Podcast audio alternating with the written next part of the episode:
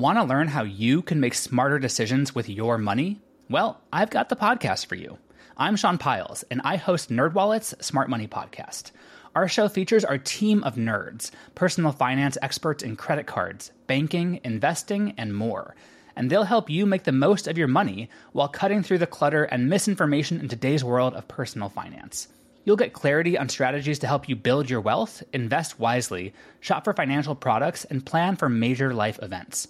Listen to NerdWallet's Smart Money Podcast wherever you get your podcasts. What to expect from Apple's Mac event later today. McDonald's is making its own plant based burger. And a tale of two phones, iPhone 12 Pro Max and iPhone 12 Mini, reviewed. This is your Daily Tech Briefing, the morning edition. It's Tuesday, November 10th. From Engadget, I'm Bureau Chief Matt Smith.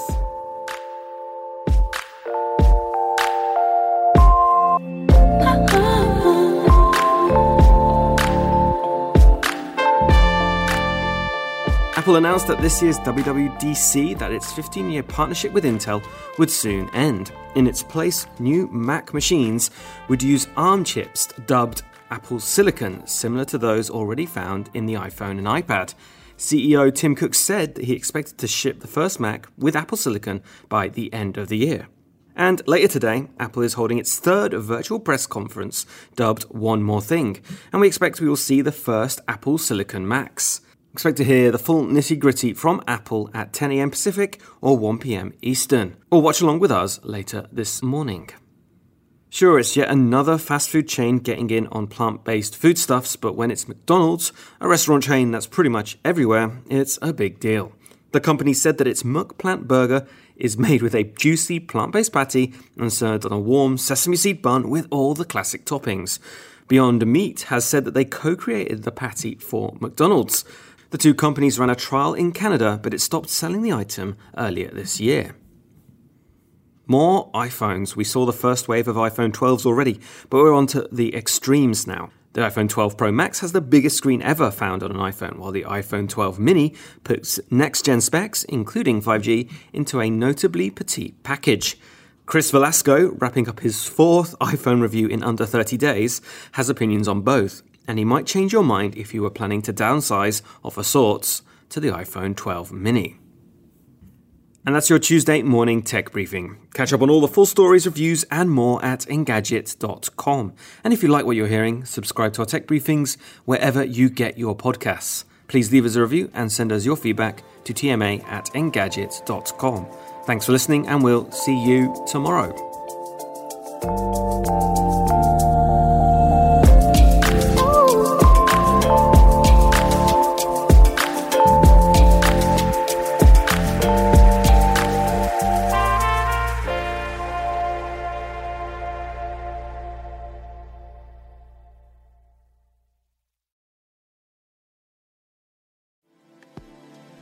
Thank you, Matt, for keeping tabs on our daily news. If you want a longer discussion about some big weekly topics, check out the Engadget podcast with me, senior editor Devindra Hardawar, and our reviews editor, Cherlynn Low. Yeah, you can get us on basically anything that gets podcasts, including Spotify. Just search for the Engadget podcast.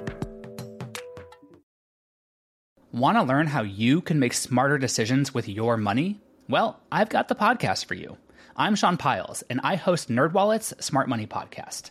Our show features our team of nerds, personal finance experts in credit cards, banking, investing, and more.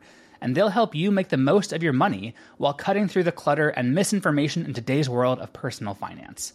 You'll get clarity on strategies to help you build your wealth, invest wisely, shop for financial products, and plan for major life events. Listen to NerdWallet's Smart Money Podcast wherever you get your podcasts.